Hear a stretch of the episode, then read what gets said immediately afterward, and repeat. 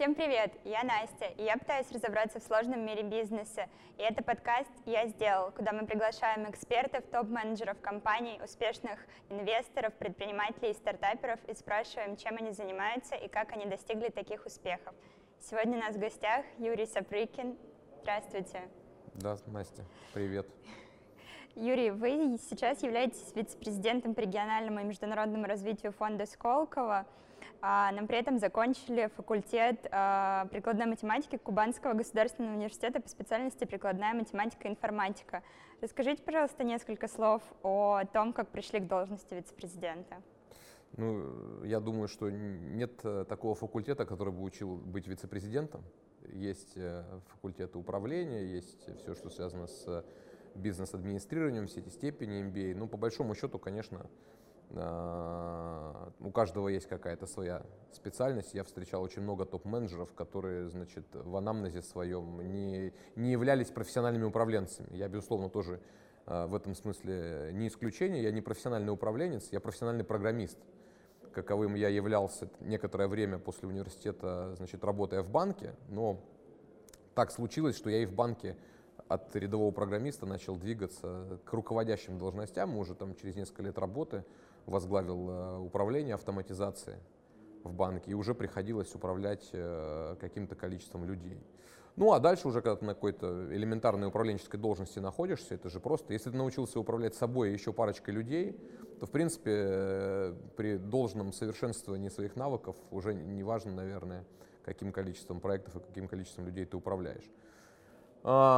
Потом был период, когда я работал в администрации Краснодарского края, был заместителем министра, потом я был два созыва депутатом законодательного собрания, я занимался политикой, занимался экономикой, занимался образованием.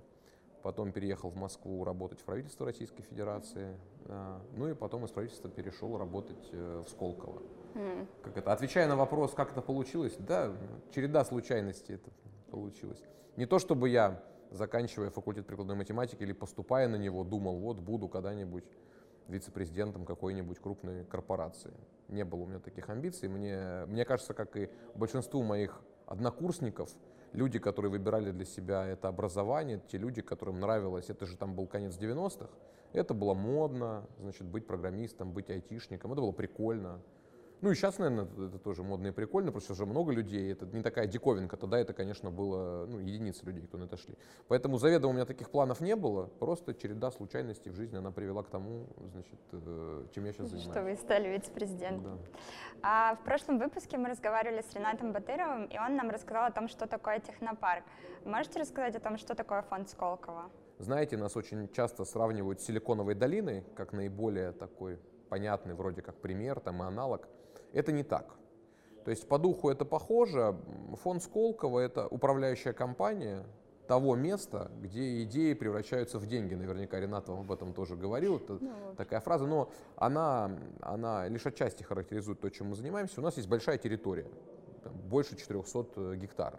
Здесь есть технопарк, здесь есть офисы, здесь есть лаборатории, здесь есть школа, здесь есть университет. И всем этим надо управлять управлять как с точки зрения инфраструктуры, чтобы там ходили нормально автобусы, чтобы стыклись газоны, а, так и управлять содержательно, чтобы те компании, которые сюда попадают, ведь наша идея в том, чтобы любая технологическая компания, которая становится резидентом Сколково, она росла с нашей помощью быстрее, чем она бы росла, если бы она здесь не находилась. Собственно, в этом смысл а, нашей территории, нашего проекта.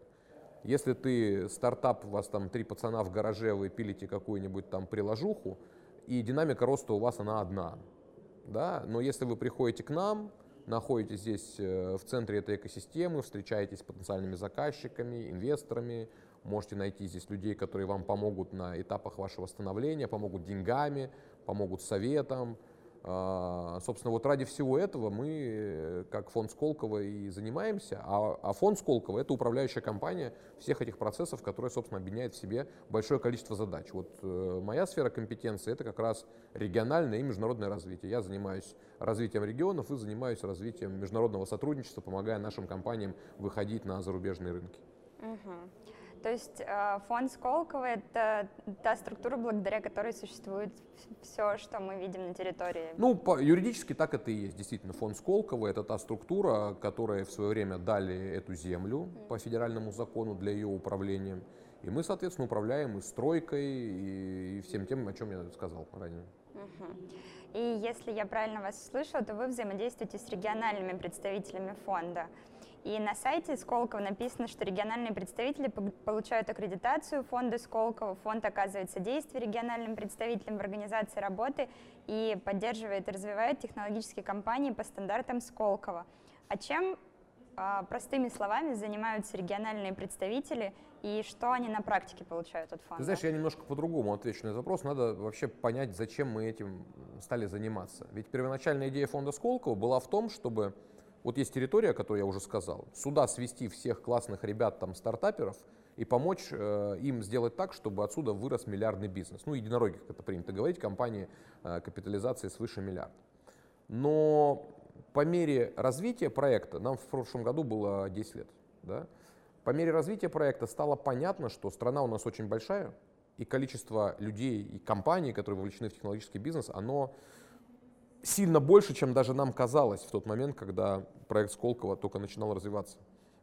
И что еще нам, э, и что еще нам стало понятно, что далеко не всем компаниям, особенно на начальных этапах своего развития, необходимо переезжать сюда на территорию. Ну вот я простой пример приведу. Мы в свое время открывали представительство фондов э, во Владивостоке. Mm. Вот э, представьте, значит, Владивосток.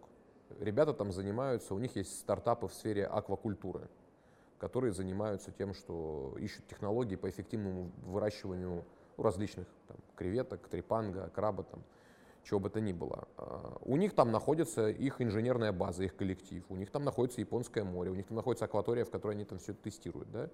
А, ну, сложно же это взять и перевести сюда к нам в какой-то момент времени. Даже если им нужна помощь какая-то там финансовая, экспертная, там, я не знаю, международное развитие. И таких проектов э, по стране очень много очень много. Сегодня э, из более чем трех тысяч проектов, которые являются резидентами Сколково, половина из них находится в регионах. Э, и в какой-то момент стало понятно, что правда их настолько много, что даже если бы мы захотели свести всех сюда, то здесь бы не было просто места разместиться всем. Вот если бы сейчас все проекты приняли решение переехать сюда, офисов столько нету, и мы не строим с такой скоростью новую инфраструктуру. Да это и не надо на самом деле, э, потому что действительно большому количеству проектов первые шаги надо помогать делать там, где они родились, как проект. И нами было принято решение, что нужно э, формировать какую-то инфраструктуру партнерскую в регионах, чтобы эти проекты, тем не менее, не были обделены нашим вниманием. Чтобы они получали весь тот набор сервисов, функций, нашей внимания и заботы, но у себя на территории. Чтобы им не нужно было лететь в Сколково для чего-то. Они могли прийти в свой технопарк или к представителю какого-то к нашему и получить хотя бы элементарно консультации, как стать резидентом, как получить грант, как поучаствовать в мероприятии, там, как можно помочь там, с инвестициями, с менторством, еще с чем-то.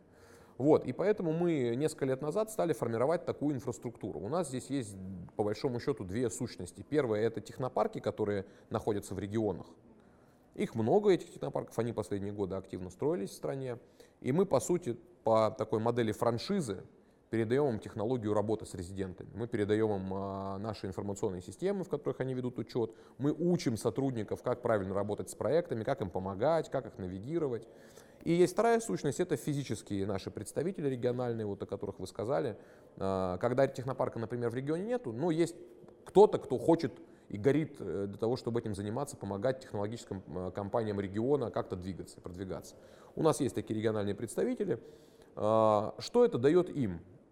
Надо понимать, что в инновационной сфере очень много неравнодушных людей, вовлеченных. И далеко не всегда эта работа, она про деньги. Ну, понятно, что, скажем, а, те коллективы, которые работают в технопарках, они получают зарплату. И это в том числе их профессиональная деятельность. Если говорить о физических лицах, а, они от нас зарплату не получают, но при этом они получают э, достаточно серьезный бренд Сколково, по сути, в свое управление на этой территории, который помогает им открывать какие-то двери, как-то капитализироваться. У нас часть ребят, кто являются нашими представителями, это выходцы из бизнеса. Им эта история интересна, взаимодействие с нами, потому что, ну, по сути, они получают такой привилегированный канал э, связи. Вот, поэтому это им дает хороший опыт, ведь всегда приятно и всегда интересно взаимодействовать с какой-то крупной структурой, смотреть на то, как устроены процессы, на то, как устроена корпоративная культура в организации. Поэтому, по сути, это инвестиции, вот такая коммуникация, наше представительство, там, будь то физические лица или команда технопарков, это такие инвестиции, в первую очередь, лично в себя. Ну и второе, конечно, это неравнодушие к тому, а, как сегодня чувствуют себя технологические компании в тех регионах, где эти люди работают. Угу. А есть какое-то, может быть, обучение или у вас какие-то саммиты? Слеты? Да, регулярно. А, раз в квартал потому что у нас достаточно динамично меняется, ну, мир инноваций вообще такой очень быстрый, динамичный, постоянно много новшеств, поэтому мы раз в квартал собираем ребят, которые в регионах работают, представляют наши интересы, технопарки, рассказываем о том, какие направления новой деятельности появились, какие механизмы поддержки, может быть, появились, какие тренды сегодня есть. У нас очень часто какие-то тематические бывают, э, тематические мероприятия, вот буквально а, пару месяцев назад мы в Самаре проводили как раз такое обучение выездное на базе Самарского технопарка в Жигулевской долине, mm-hmm. в городе Тольятти. Во-первых, показали, как работает. Даже интересно посмотреть не только в Москве ребята работают, но как работают ребята в соседних регионах, обменяться опытом. И у нас а, тематика была посвящена инвестициям и их юридической, юридическому структурированию очень важные вещи для стартапа, как правильно привлечь инвестора, как правильно оформить сделку, в какой юрисдикции, чтобы тебя там не кинули, чтобы у тебя потом проблем не было. То есть мы стараемся помимо каких-то текущих вещей делать еще такие тематические воркшопы для того, чтобы ребята, кто с нами работают, понимали э, сегодня тренды, понимали какие-то сложности и могли компаниям в свою очередь помочь mm. в этом. Вы говорите, что последнее время да, развивается в регионах история с технопарками, с вашей помощью. А на самом деле вот хватает ли того ресурса, который есть в регионах, или еще нет? Сложно здесь давать оценку регион региону рознь. И, наверное, я бы, как вице-президент Сколково, который за регионы ответственен, должен сказать, ну, конечно, не хватает. Там всегда мало. Но это же всегда такой вопрос, что раньше яйцо или курица. Что раньше, значит, построить технопарк и сформировать инфраструктуру, и там стартапы пышным цветом начнут цвести. Или наоборот, значит, э, подождать, пока накопится какое-то количество стартапов и значит, дальше дать им возможность какую-то инфраструктуру сесть. Я думаю, что, конечно, по большому счету инфраструктура это вещь первичная, потому что людям, которые сегодня занимаются технологическим бизнесом, ну такой тусовки, им нужна точка притяжения, нужно куда-то ходить и где-то вот, э, значит, в этой тусовке вертеться. А, но сказать, что сегодня я бы разделил регионы, я бы разделил регионы на два типа. Там, где уже есть инфраструктура, и там, наверное, скорее этого хватает. Там уже люди все-таки решают немножко другие задачи, пытаются совершенствовать механизмы, ну, как-то развиваться уже поступательно. Но у нас много регионов, где нет такой инфраструктуры. Просто физически нету. И если там где-нибудь, э, не знаю, там, в Татарстане или в Екатеринбурге или во Владивостоке стартаперу есть куда прийти и получить совет, консультацию, получить офис на каких-то условиях, да, получить тусовку, то у нас большинство регионов сегодня, в которых такого места просто нету. Поэтому с точки зрения государства, если сверху смотреть, конечно, нужно регионами заниматься, в том числе и в инвестициях в такую инфраструктуру. И сегодня этот процесс идет, сегодня очень много частных инвесторов, интересуются строительством такого рода а, помещений, площадей, технопарков, инфраструктуры, потому что это же прибыльный бизнес. Вот мы с вами находимся в технопарке Сколково, да, это не центр Москвы, но при этом здесь сегодня арендные ставки, как в центре Москвы. Mm. То есть с девелоперской точки зрения это вполне себе успешный бизнес, и это тоже одно из наших направлений деятельности. Мы помогаем в регионах как органам государственной власти, так и частным инвесторам а, вот такие проекты складывать. Вот я могу несколько примеров привести. Мы делали большой проект и продолжаем его делать в Сургуте. Там будет маленькая Сколково на 40 гектарах. И мы, по сути, выступали консалтерами, занимались проектированием, обсчетом финансовой модели. Сейчас будем заниматься привлечением инвесторов, там, правильным расположением этих объектов, то есть помогаем там этому проекту состояться. У нас есть проект на 35 тысяч квадратных метров в Башкирии, в Уфе. Да, там не было технопарка, но руководство Башкирии, ну и сам субъект, он достаточно активный в этой части. И ну, стало понятно, что надо куда-то какую-то точку приложения формировать. Вот мы тоже этот проект, в общем-то, с нуля делаем совместно с коллегами из э, Башкирии. Поэтому я радуюсь. Ну, хотелось бы, наверное, больше, чтобы технопарков появлялось. Но это же объективный процесс. Это где-то в деньги упирается, где-то в людей опирается. Но совершенно точно такой процесс идет. Хорошо. А вот это инфраструктура, которая появляется, да, там технопарки для стартаперов, для уже существующих. А если говорить о том, что подрастающее поколение, студенты, все тянутся в центре, это либо Москва, либо Питер за образованием. И, как правило, а, заканчивая вуз в Москве или в Питере, они не возвращаются к себе в регионы и пытаются развиваться как-то здесь. А, как а, даже строя технопарки, развивая там эту инфраструктуру, как возвращать их обратно в регионы? Ну, я думаю, что здесь, собственно, есть часть ответа в вашем вопросе. Как раз-таки наличие инфраструктуры комфортной – это один из аргументов, почему люди не уезжают из регионов. Я, например, из Краснодарского края там и не собирался-то уезжать. У меня, наверное, была опция поступить в Москву, но мне там все нравилось в Краснодаре. Краснодар комфортный город, там хороший климат, там, не знаю, хорошие кинотеатры, ночные клубы, кафе, нормальные офисы, рядом море, хорошее питание. Поэтому для молодежи что важно? Ну, несколько вещей, наверное, я скажу, они тысячу раз уже об этом говорилось. Это вот та инфраструктура такая социально-бытовая, развлекательная. Важно жилье, его стоимость и вообще возможность там, взять ипотеку, кредиты и как-то там построить что-то или, или приобрести. Если мы говорим о студентах, конечно, важен уровень образования, но я могу сказать, что сегодня очень много в регионах хороших, достойных вузов, с высоким качеством образования. Министерство образования последние годы, я просто сам, будучи депутатом, был заместителем комитета по науке и образованию, немножко в этой теме разбираюсь. Последние годы министерство очень много делает для того, чтобы формировать современные кампусы, общежития, повышать зарплату преподавателям, чтобы приходили там интересные молодые преподаватели или наоборот оставались те, кто подумывал бы там, чтобы уйти там от преподавательской деятельности. Поэтому я здесь не очень соглашусь с тезисом, что вот там прям вся молодежь уезжает в Москву. Всегда будет какое-то количество людей, при любом раскладе, какой бы у тебя блестящий вуз под боком, не знаю, в Таганроге не был, всегда будет какое-то количество людей, для которых Москва, Питер и большие столичные города обладают некой магией, да, почему-то.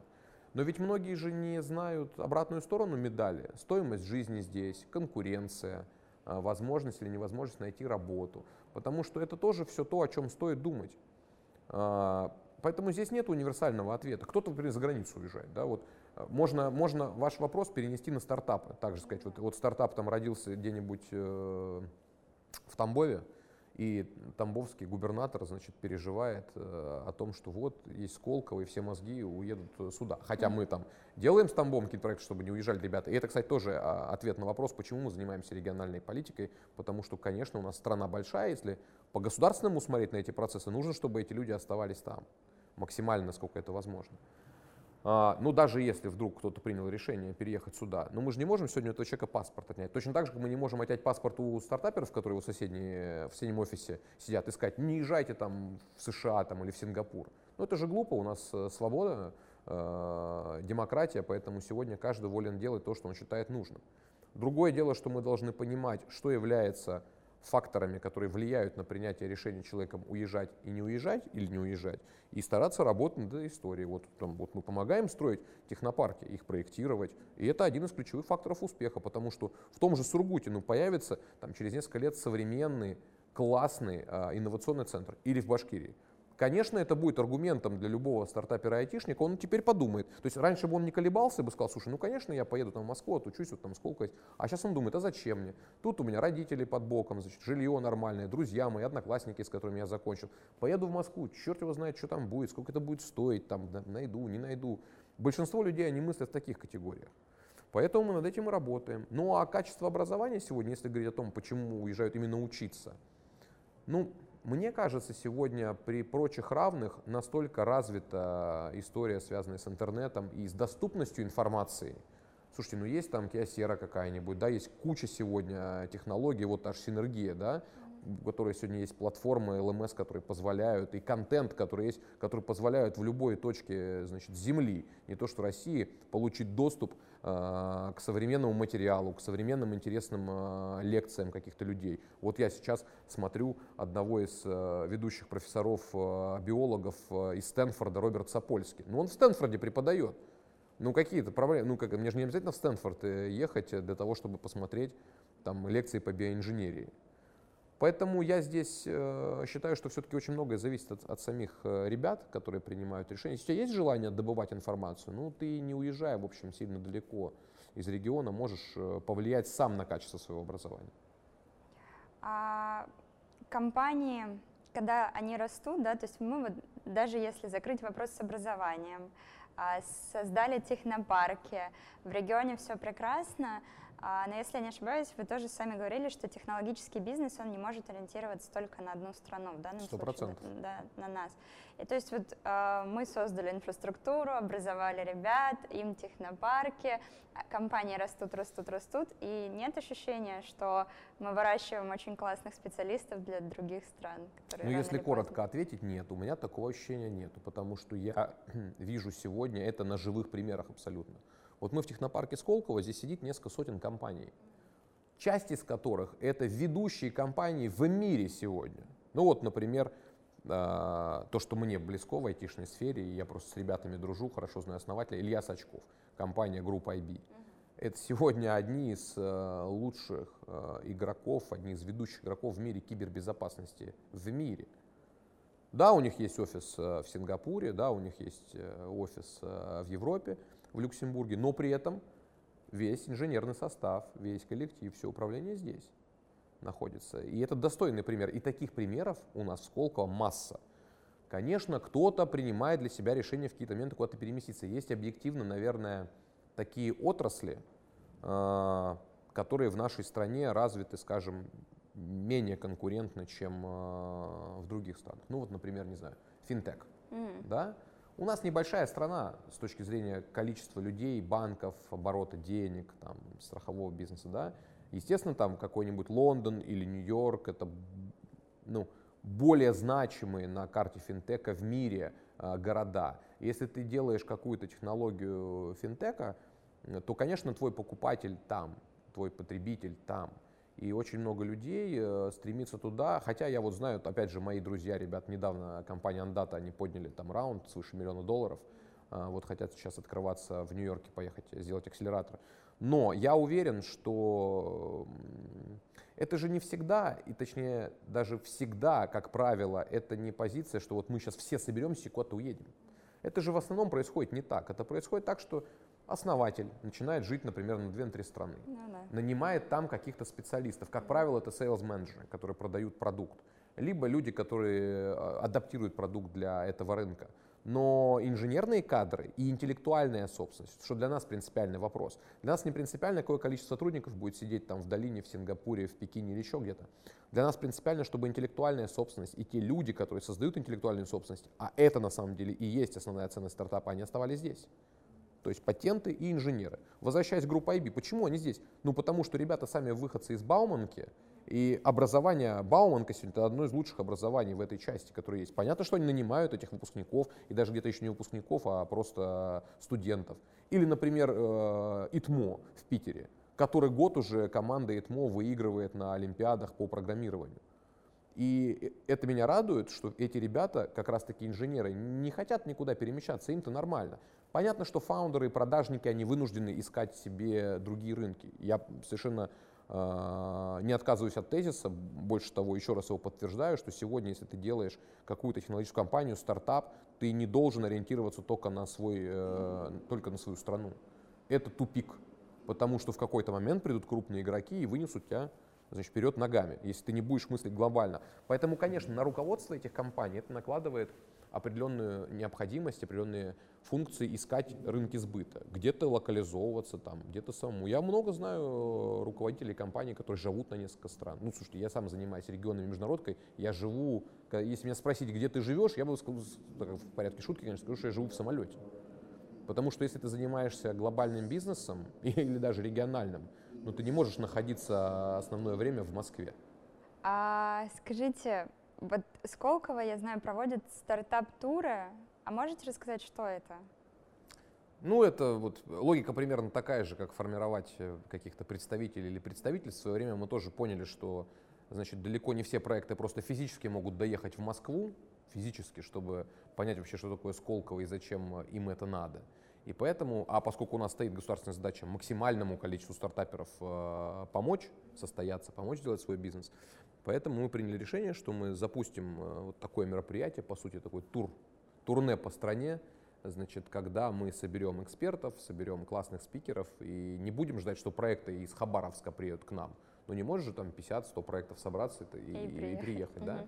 Вот, и мы стали ездить по городам по разным и рассказывать о том, что из себя Сколково представляет. Потом мы консолидировались с другими институтами развития. И сейчас такое роуд-шоу это называется. Сейчас такое роуд-шоу, которое объединяет в себе большое количество игроков, то есть не только Сколково. Это наши коллеги там из Веба, российская венчурная компания, то есть все игроки этого рынка, они приезжают и рассказывают о том, чем мы можем помочь этим проектам. Но это больше в регионах, в которых еще нет ваших представительств. А, ну, когда не было представительств вообще нигде, мы там этим занимались э, во всех регионах. Понятно, что сейчас есть регионы, с которыми мы уже там несколько лет работаем системно, там нету необходимости в таких род-шоу. Но вместе с тем э, регионов России много, поэтому еще остаются регионы, в которые мы ездим и рассказываем, пытаемся mm. вовлечь как-то в свою экосистему. Mm-hmm. Вы сказали, что а, в прошлом году Сколково было 10 лет. И это значит, что были первые выпускники, правильно? Да, все верно. И есть какое-то представление о том, как поменялись проекты с течением вот этого времени? Ну, 10 лет это, конечно, достаточно, с одной стороны, достаточно большой э, промежуток времени, в котором можно посмотреть эволюцию. С другой стороны, а, фундаментально с точки зрения направлений, конечно, я не могу сказать, что сильно поменялось. Нам и 10 лет назад, когда формировали подходы к тому, что Сколково должно поддерживать, 10 лет назад э, были очевидны какие-то тренды. На самом деле люди, которые в технологических отраслях работают, им же и сейчас очевидны тренды, что будет через 10 лет. Поэтому это, в общем, не секрет. Сегодня посмотрите или почитайте любого футуролога, э, более-менее с техническим образованием. Вот вам советую Митио Кака, у него есть такая книжка «Физика будущего». Интересно, он, кстати, выступал, как-то приезжал к нам, такой mm-hmm. легендарный, легендарный спикер. Вот, поэтому мы 10 лет назад, когда подходы формировали, сильно не ошиблись.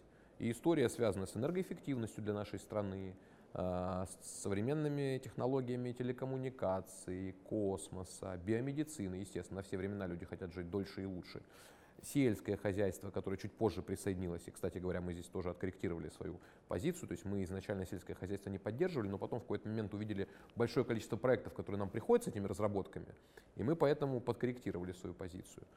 А, поэтому, ну, изменилось, наверное, качество проектов и качество среды. Конечно, 10 лет назад э, уровень подготовки людей, которые начинали заниматься этим бизнесом, он был, наверное, пониже.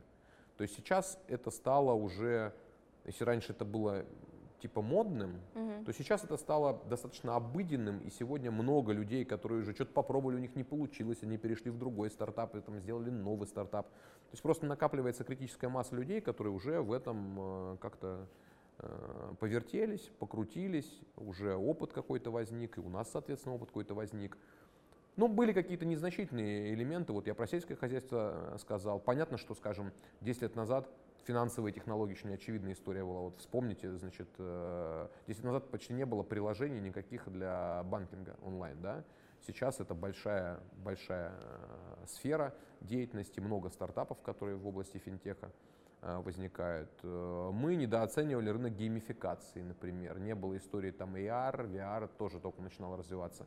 Но мы здесь очень динамично себя подстраиваем с точки зрения фокусировки на этих отраслях. По ходу, то есть не так, что мы там 10 лет назад начали что-то делать, сидим 10 лет там бамбук курим, что происходит. Мы, это динамичная такая история. Вот, поэтому проектов больше стало, больше людей стало хотеть заниматься технологическим бизнесом. Это вот прям для меня явно. Если ты раньше приезжал в молодежную аудиторию, там, первокурсников, второкурсников, все хотели работать в «Газпроме», там, в «Роснефти» или быть чиновником, то сейчас очень много ребят э, в технологических специальностях, в управленческих специальностях, которые говорят о собственном бизнесе, в том числе и о бизнесе технологическом, потому что все больше и больше появляется успешных примеров, когда на этом можно заработать, на этом можно состояться, получать удовольствие от того, что делаешь. Ну вот поэтому ландшафт в эту сторону как-то эволюционирует. Угу. А если говорить о тенденциях, а, вы говорите вот большой бум на сельское хозяйство. Пандемия же наверняка повлияла на, биз... на стартапы и проекты в биомедицине. Сто процентов. Они-то как раз-таки стали чувствовать себя значительно лучше, потому что степень их востребованности на рынке увеличилась кратно, в разы. Мы, ну там у нас есть компании, выручка которых в десятки раз возросла за время пандемии. То есть до этого она росла так органически потихоньку, 10, 15, 20 процентов в год, то сейчас, конечно, эти проекты стрельнули. Кстати, не только биомедицина, например, сильно стрельнуло дистанционное образование и вообще любые дистанционные технологии, которые позволяют каким-то процессам э, управлять. Вот, поэтому это же как в той фразе «кому война, кому мать родна». Mm. Понятно, что какие-то проекты, которые занимаются в сфере там, промышленных технологий, какой-то тяжелой индустрии. Поэтому им потяжелее было, потому что подвисли какие-то меморандумы инвестиционные, подвисли переговоры с партнерами, потому что это стало неактуальным, там инвестпрограммы стали сокращать. Ну, те же нефтяники, да, нефть упала, значит, понятно, сокращаются инвестпрограммы, сокращаются инвестиции в технологии. Но что касается медиков и технологий, связанных с вот, диагностикой, э, телемедициной, дистанционным образованием, конечно, они в э, прошлом году сильно стрельнули. Угу. Мы с вами пообщались про общую тенденцию, да, там про тех, про биомедицину. А есть ли какое-то различие в проектах в зависимости от регионов, если там брать нашу страну? Ну, у каждого региона все равно есть какая-то своя специфика. Mm-hmm. Во-первых, экономическая специфика структуры, да, ну, вот если сравнивать Краснодарский край или Красноярский край, похожие названия, но очень не похожая структура экономики. Ну, что Краснодарский край — это сельское хозяйство, это э, индустрия гостеприимства, туризм, а, в меньшей степени, наверное, это промышленные технологии. И так никогда и не было, потому что в Советском Союзе, да, там были какие-то заводы в Краснодарском крае, но это не то же самое, что какой-нибудь Урал, например, или Новосибирск, или Красноярский край. И, конечно, структура экономики, она сильно влияет на структуру проектов. Потому что структура экономики это еще, еще структура образования. Да, вузы же они тоже соответствующим образом в Советском Союзе открывались, потому что надо было готовить кадры для конкретных секторов. Если это промышленность, ты готовишь кадры для промышленности, понятно, что у тебя оттуда и стартапы выходят, которые с этим окрасом. Поэтому здесь есть специфика, связанная с регионом с точки зрения структуры экономики но при этом э, точно нету, точно я не могу сказать, что вот здесь кто-то слабее, здесь кто-то сильнее, конечно, нет. Сегодня все проекты, которые мы видим, это ребята, которые там с классными идеями, которые там блестяще что-то удается двигать, будь то биомедицина, будь то сельское хозяйство или промышленность какая-то тяжелая. А, что касаемо нашей страны и, может быть, зарубежных, есть ли у нас какая-то специфика, в которой мы лучше всех? Ну, у нас традиционно, значит, раньше было космос, э, балет и ракеты. И шахматы. Да, и шахматы. Но, конечно, в определенной степени мы э, сохранили часть структуры Советского Союза как часть э, экономической структуры. Мы одна из самых э, крупных угле и углерододобывающих, и нефтедобывающих стран как добывающих, так и перерабатывающих. Конечно, это определенным образом накладывает э, отпечаток на то, какая структура у нас экономики в целом, но при этом э, у нас зато есть хороший задел в этих отраслях по технологическим компаниям, потому что у тебя здесь есть э, хорошая материально-техническая база, есть на чем тренироваться, другими словами, да, вот оно у тебя тут все под боком. Сложные скважины в разных широтах, на шельфе. А, я бы сказал, и пандемия это показала, что у нас традиционно очень хорошего качества медицины. Мы сделали первую прививку от коронавируса в мире. У нас показатели нашей страны э, там, по смертности, по количеству заболевших, ну, они так для большой страны держатся на неплохом уровне, наверное. А, традиционно Россия всегда была сельскохозяйственной державой. Мы крупнейшие, одни из крупнейших, крупнейшие, наверное, экспортеры, э, скажем, зерна в мире. Но вот возвращаясь к ответу на предыдущий вопрос, когда я говорил про те отрасли, которые мы поддерживаем, в принципе, когда создавался проект Сколково, эти все предпосылки, они же были понятны. Сильно не изменилось в этой части всей. Ну и да, конечно, инженерные кадры. Естественно, я вот даже, мое образование, это же, ну, тоже определенная характеристика и пример, который я проводил про ИТМО и про то, что ребята чемпионаты мира выигрывают программированию. Это же показатель. Это. Мы в этом смысле в Сколково как раз э, прекрасно понимаем сильные стороны нашей страны и пытаемся эти сильные стороны усилить где-то. Так что, да, понятно, структура, структура экономики меняется. Ну, наверное, фундаментально это не окажет э, большого влияния, например, на структуру э, нашей поддержки. Да, ну, вот сейчас государство объявило одним из приоритетов искусственный интеллект. Но у нас все для этого есть. У нас есть компании, у нас есть хорошее образование э, математиков, значит, аналитиков и людей, которые могут эту отрасль двинуть вперед. Поэтому на фундаментальном уровне, да, могут быть какие-то там, что-то вперед может быть вырываться. Да, да, даже, даже нефтянка, она в структуре экономики сокращается, на самом деле, это и хорошо. Мы потихонечку диверсифицируем, там сегодня, по-моему, порядка там, 40% всего мы снизили там эту зависимость. Но и там же технологии выходят на первый план. Ведь любая сегодня, любая промышленность, в том числе нефтяная, это же совокупность очень сложных вещей Нефть это не только про нефть. Это про датчики на каких-то сложных механизмов, это про нанопокрытие для того, чтобы было там меньше трения, меньше издержек там и всего остального. То есть это дофига всего. Это дроны, которые должны заниматься тем, что анализируют какие-то протяженные там, а, не знаю, нефтепроводы или газопроводы для того, чтобы не было никаких аварий, еще что-то. То есть это, это большая совокупность э, различных проектов. Но, собственно, мы их все, вот сегодня сказать, что мы что-то в Сколково не поддерживаем, чего-то, что не соответствовало бы интересам нашей страны, нет. Сегодня все, все эти отрасли, которые являются для, нами, для нас, как для страны, приоритетными, у нас везде есть э, механизм поддержки. Ну, это здорово. А, скажите, Юрий, а вы сказали, что большинство ваших дней проходит в перелетах между командировками там, из одного да, региона. К большому моему сожалению. Как удается совмещать работу и там, свою личную жизнь, общение с друзьями, с семьей? Ну, тяжело удается. Ну как, с переменным успехом я бы так э, назвал. Конечно, специфика работы, она требует э, большой вовлеченности и физического присутствия одновременно в большом количестве мест. Ну, давайте так, моя семья уже к этому привыкла, я достаточно давно этим занимаюсь. Э, часто сам расстраиваюсь по этому поводу, потому что у меня трое детей, э, ну, которым нужно внимание, которым нужен я как отец, как там, наставник, соратник, где-то воспитатель. Но для меня лично работа имеет достаточно большое значение в жизни. Может быть, к сожалению, там, моей семьи, моей жены, моих детей.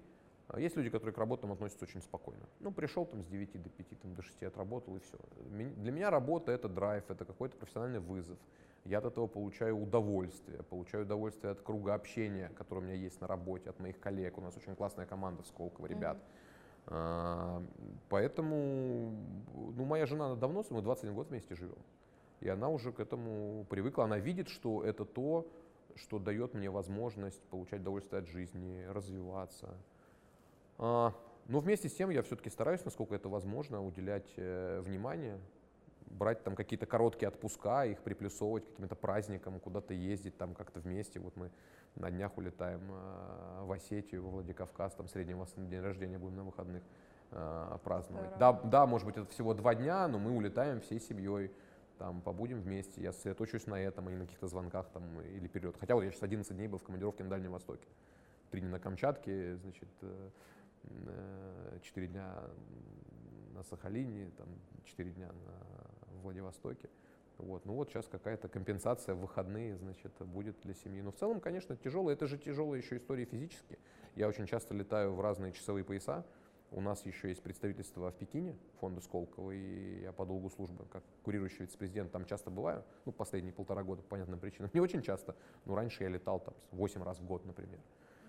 Вот. Э, это тяжело с физической точки зрения, поэтому приходится как-то компенсировать спортом, питанием, еще чем-то. Ведете правильный образ жизни? Ну, стараюсь. Невозможно жить в таком графике, особенно ну, в каком-то возрасте начиная.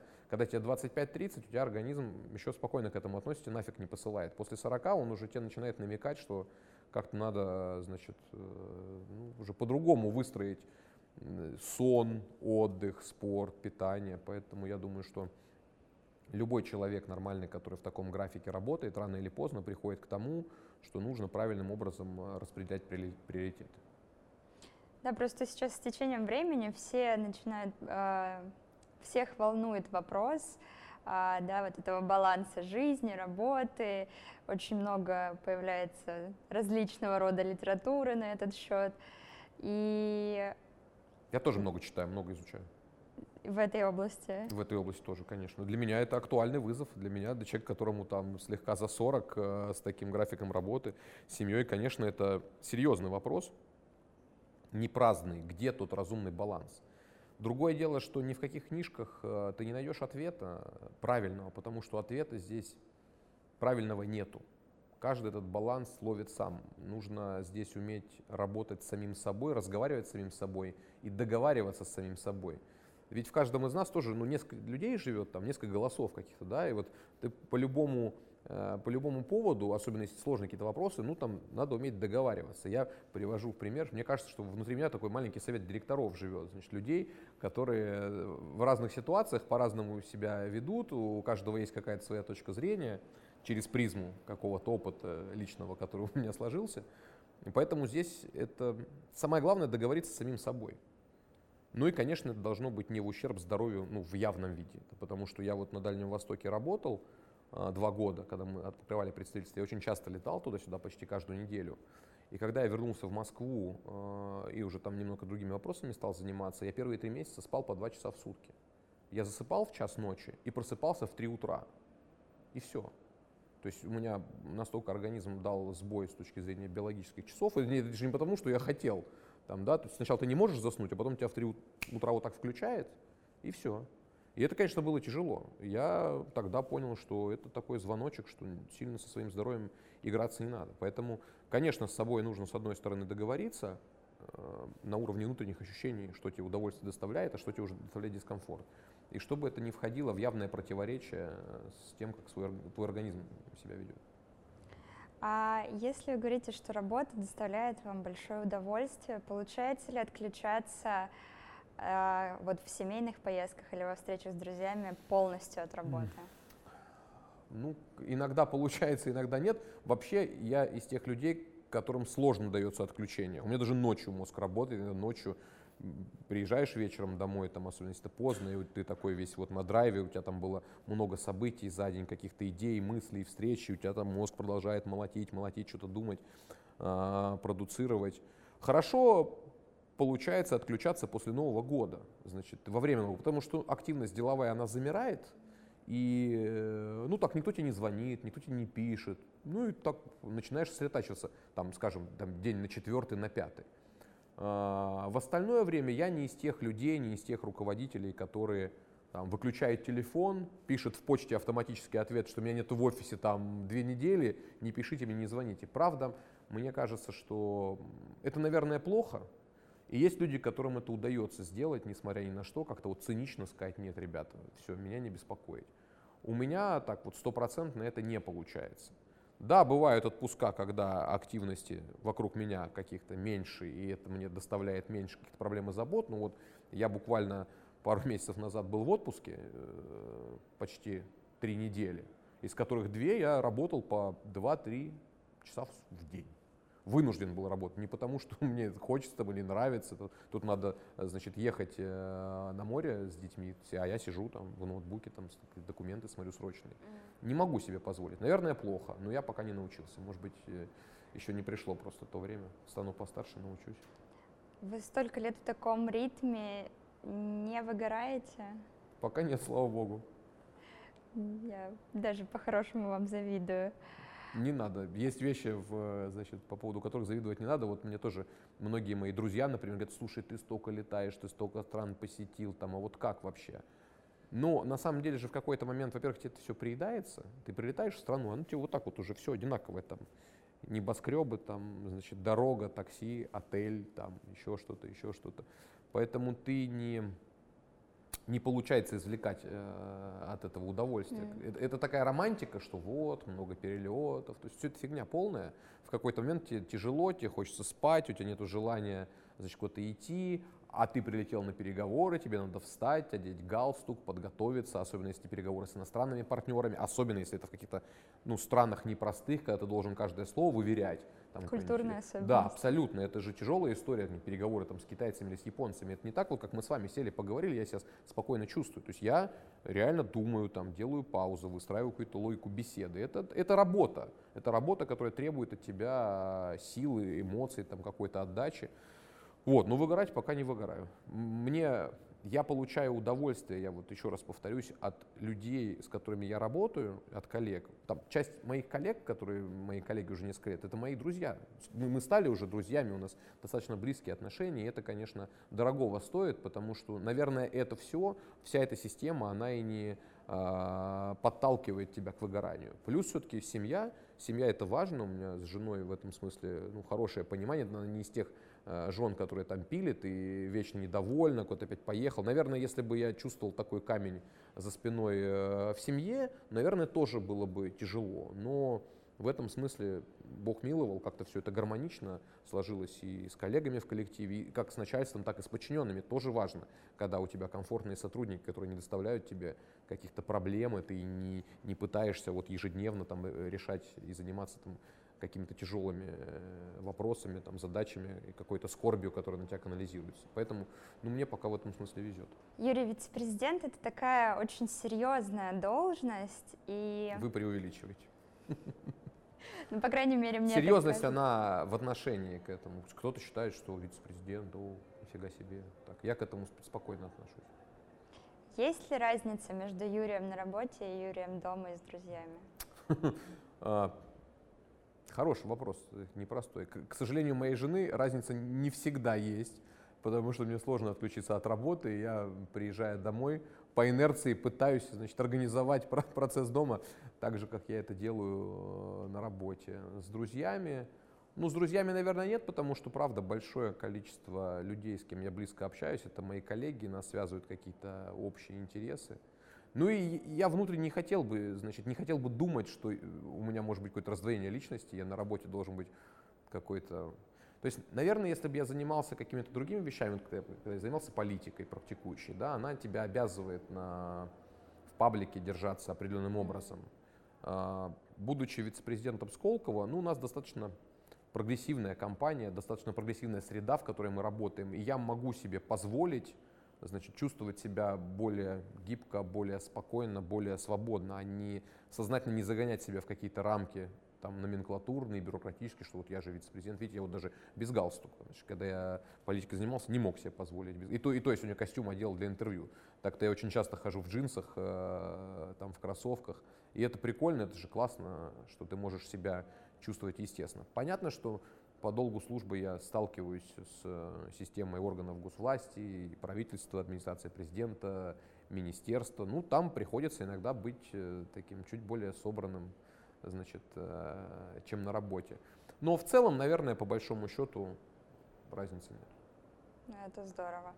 Юрий, мой последний вопрос. А какой бы совет вы могли дать вот начинающим, может быть, там, предпринимателям или, может быть, тем, кто задумывается стать а, предпринимателем, открыть свой стартап или хочет а, быть или хочет занимать управляющие какие-то позиции, или, может быть, быть похожим на вас? Знаете, я точно не, не такой крутой советчик, как вот эти все коучи, которые там хочешь зарабатывать, зарабатывай, возьми свет, Иисус любит тебя.